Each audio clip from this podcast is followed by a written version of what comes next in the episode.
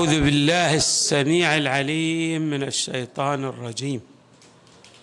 بسم الله الرحمن الرحيم والحمد لله رب العالمين والصلاة والسلام على أشرف الخلق سيدنا ونبينا محمد وآله أجمعين الطيبين الطاهرين. قال الله تعالى في القرآن الكريم وليعفوا وليصفحوا ألا تحبون أن يغفر الله لكم؟ والله غفور رحيم. صدق الله العلي العظيم.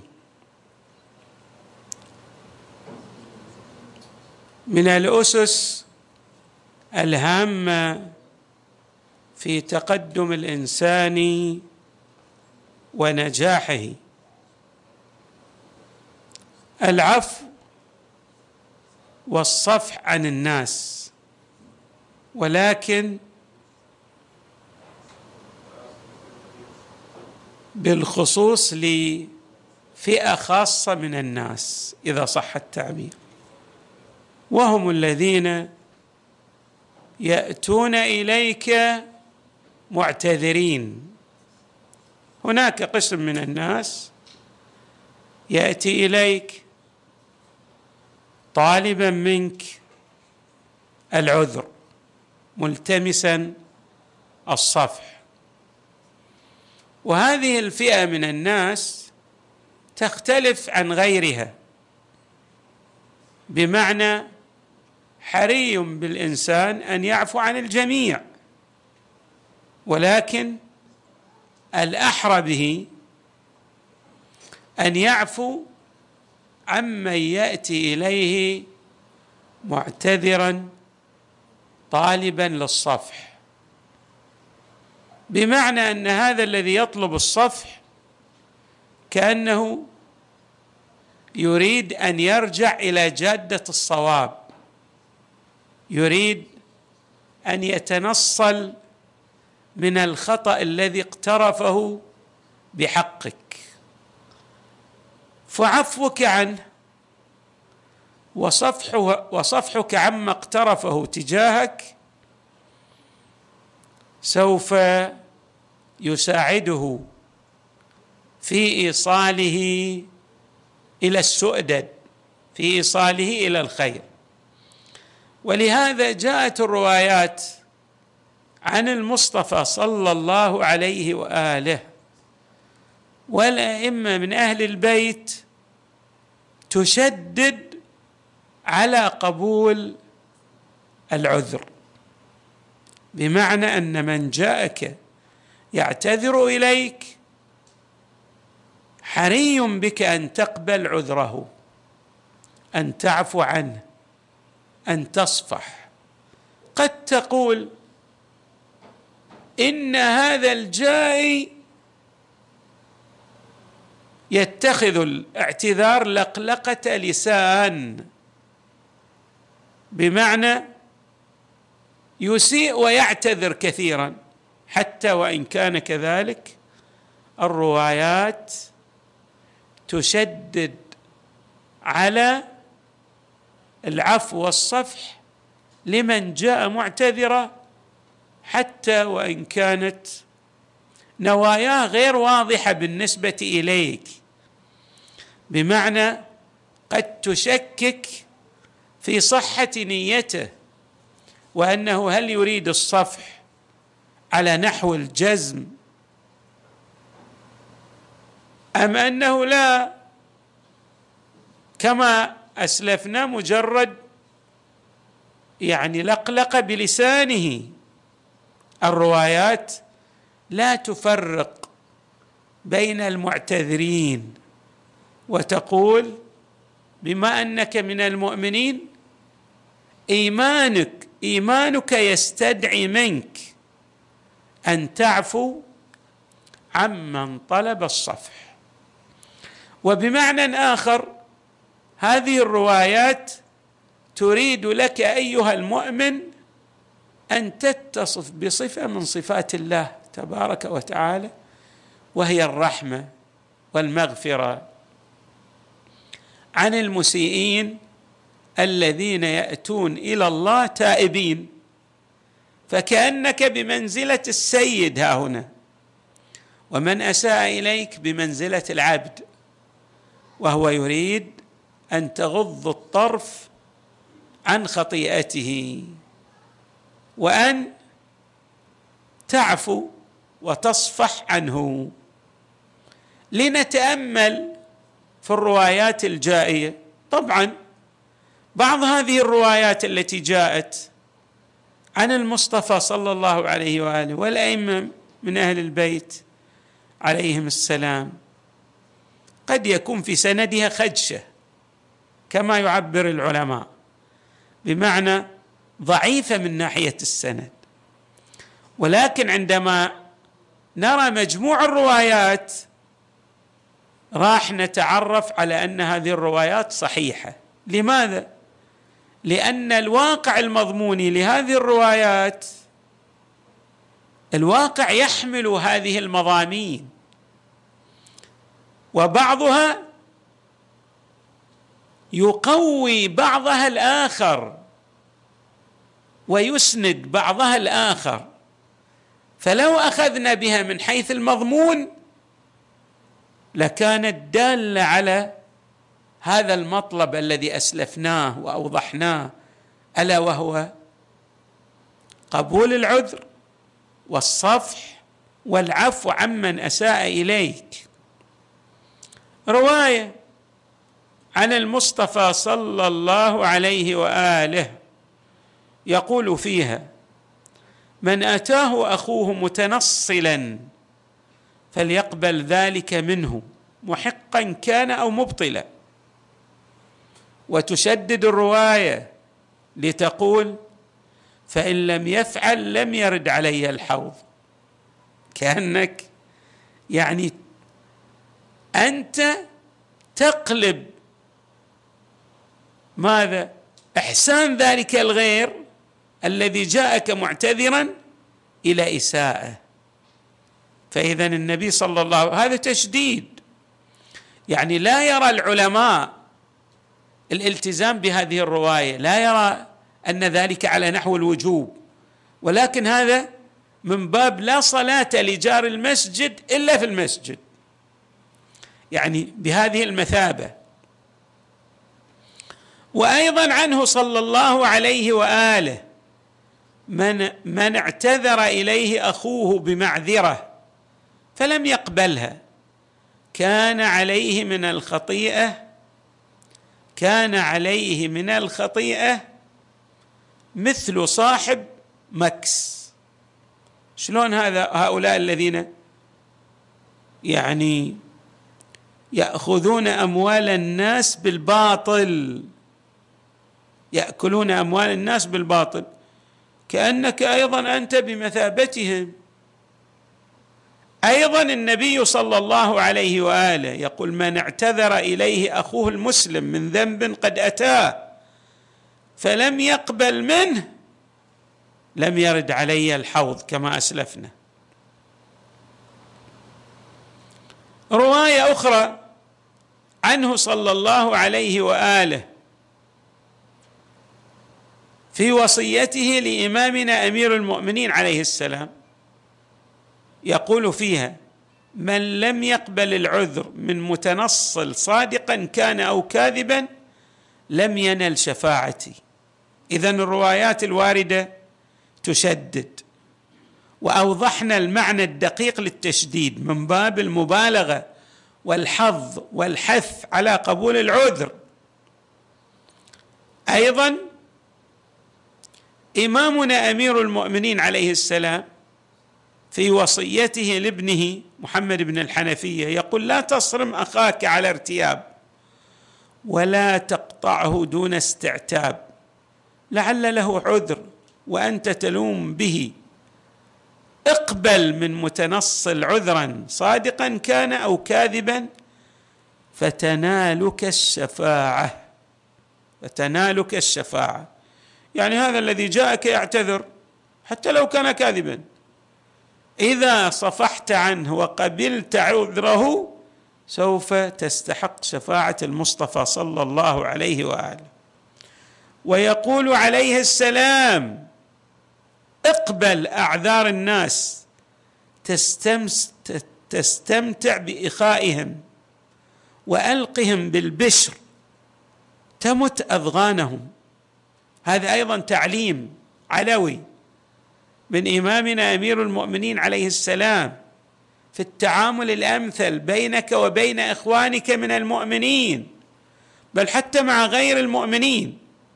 يقول اقبل أعذار الناس إذا أردت أن يكون بينك وبين غيرك الود والإخاء والمرونة في التعامل وأيضا وألقهم بالبشر تمت أضغانهم. هناك من له قراءة لشخصيتك تختلف عن واقعك.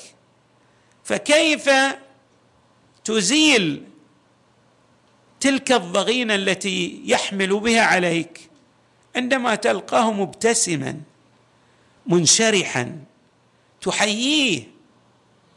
فيزول ذلك الريب من قلبه ويرى أنه يعني يرى أن الموقف الذي قرأه عنك ليس بصحيح ليس بسديد.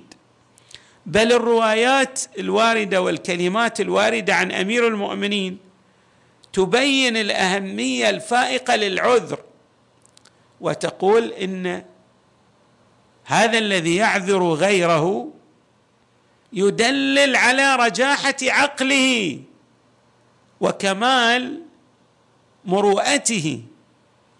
وتكامل نفسه. أعقل الناس يقول الإمام أمير المؤمنين أعذرهم للناس. هذا العاقل اللي دائما يلتمس الأعذار. إحنا الآن عندنا في الأمثلة التي يقولها عامة الناس إذا واحد أعطاك موعد ولم يأتك في الموعد ما تجيب كلام سيء تجاهه تقول أخلف الوعد. هو ليس يعني بمؤمن أو تأتي بكلام من دون دليل بل بالعكس. هذا هذه الحكمة المتداولة على الألسنة التي تقول الغائب عذره معه. يعني أنت في الحقيقة تعذره تقول لعله وقع في ظرف لم يستطع أن يأتي إلي. وهذا من مكارم ومحاسن الأخلاق.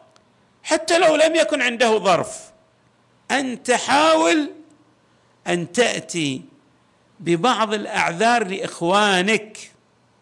أعقل الناس أعذرهم للناس. وبالعكس من ذلك يقول الإمام أمير المؤمنين عليه السلام أعظم الوزر منع قبول العذر. أنت عندما تمتنع أو شخص يساهم يأتيك شخص ليطلب العذر من لديك أو من عندك فيأتي شخص آخر يقول لا تقبل عذره. هذا ماذا؟ كأنه اقترف ذنبا عظيما وجاء بخطيئة كبيرة. ويقول أيضا الإمام أمير المؤمنين عليه السلام احمل نفسك من أخيك عند صرمه على الصلة وعند صدوده على اللطف والمقاربة وعند جموده على البذل. يعني إذا واحد بخيل في حقك حاول ماذا؟ الا تعامله بالمثل بل كن كريما وإياه. وعند تباعده على الدنو وعند شدته على اللين وعند جرمه على العذر. إذا أجرم في حقك. مع ذلك ارتكب جانحة ولكن حاول أن تبرر له. لعل الله يأخذ بيده إلى الهداية. ولذلك قلنا أن هذه صفة من الصفات الجميلة. إحنا ورد عندنا في الروايات. عندما يأتي المصلون على الميت ويأتي أربعون من المؤمنين ويشهدون في حقه. الله يقبل شهادته. مع أن في الحقيقة هذا بمثابة عذر لم يأتي من الميت وإنما جاء من غيره. ومع ذلك الله بسعة كرمه بلطفه بعظيم إحسانه ومغفرته يقبل عذر هؤلاء الذين يقولون إنا لا نعلم من ظاهره إلا خيرا. أيضا إمامنا أمير المؤمنين في نهج البلاغة يمدح بعض إخوانه لقبوله العذر. يعني كان له صديق أخ وكان يمدحه بقبول العذر ممن يعتذر إليه. يقول عليه السلام في وصف هذا الأخ في مقام مدحه لذلك الأخ يقول ولا يلوم أحدا على ما يجد العذر في مثله حتى يسمع اعتذاره.